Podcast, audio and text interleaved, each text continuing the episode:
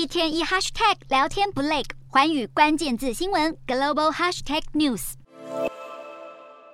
这一节的寰宇大话题要来关注到的是俄罗斯动员令。在俄国总统普丁发布动员令之后，就立刻引爆了逃亡潮。但是俄罗斯北奥塞梯内政部就证实，将在与乔治亚接壤的边境要开设一个征兵中心，而且不久后的将来就会正式的开始营运。地方官员也证实，有一些俄罗斯人他们是到了边界之后就被征召入伍。而美国驻俄使馆二十七号发布了警告，俄罗斯政府可能会征召持有美俄双重国籍的人，也要。要入伍参战，因此就呼吁了还在俄罗斯境内的美国人要赶快的离开。那么在普丁下令局部动员令之后，其实至今已经有几十万人逃到了邻国，而这又会对俄罗斯的经济造成什么样的影响？先来看到彭博资讯报道，普丁的动员令击中了俄国经济的两大弱点，第一个就是缺工，动员令将会把百分之一的就业人口送上战场。另外，目前已经至少有二十万的适龄男子他们逃到了其他的国家，俄。国的失业率原本就是偏低，所以这些人的职缺接着就很难补上。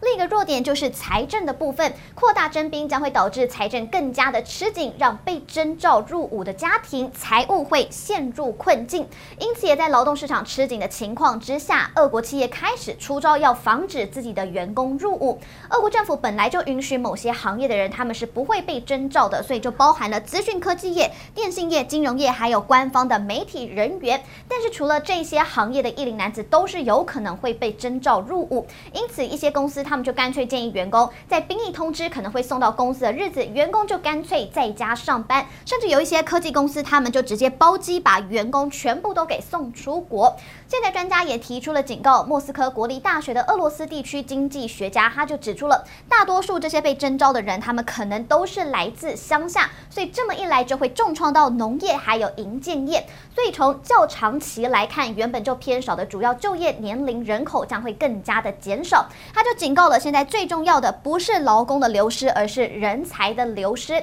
那些出走的人是较富有以及受过良好教育的人，所以这个对俄罗斯的经济会造成一个很大的冲击。另外，俄国因为军费支出庞大，所以他们已经公布了未来两年的话，他们将会大幅的提高所得税、水电等等的公共事业价格也会全部都跟着调整，所以人民的荷包将会大幅的缩，税打击。消费者信心，投资银行文艺复兴资本公司的分析师多内兹，他就预测了接下来俄罗斯需求下降会导致俄国今年的 GDP 会再萎缩百分之零点五，而且动员令衍生的这些影响可能是会持续五年的时间。但是这个也让外界很纳闷了，为什么面对适龄男子大举出逃，普丁却不宣布关边境？观察家就分析了，普丁他能够掌权二十多年，是靠与人民之间的社会契约来维持。这个社会契约就是。保证维持某种程度的社会安定，因此，即便他是出兵乌克兰了，他也说这个只是一个特别军事行动，他并没有的直接宣战，所以也避免征兵，尽量就是要人民可以过上正常的生活。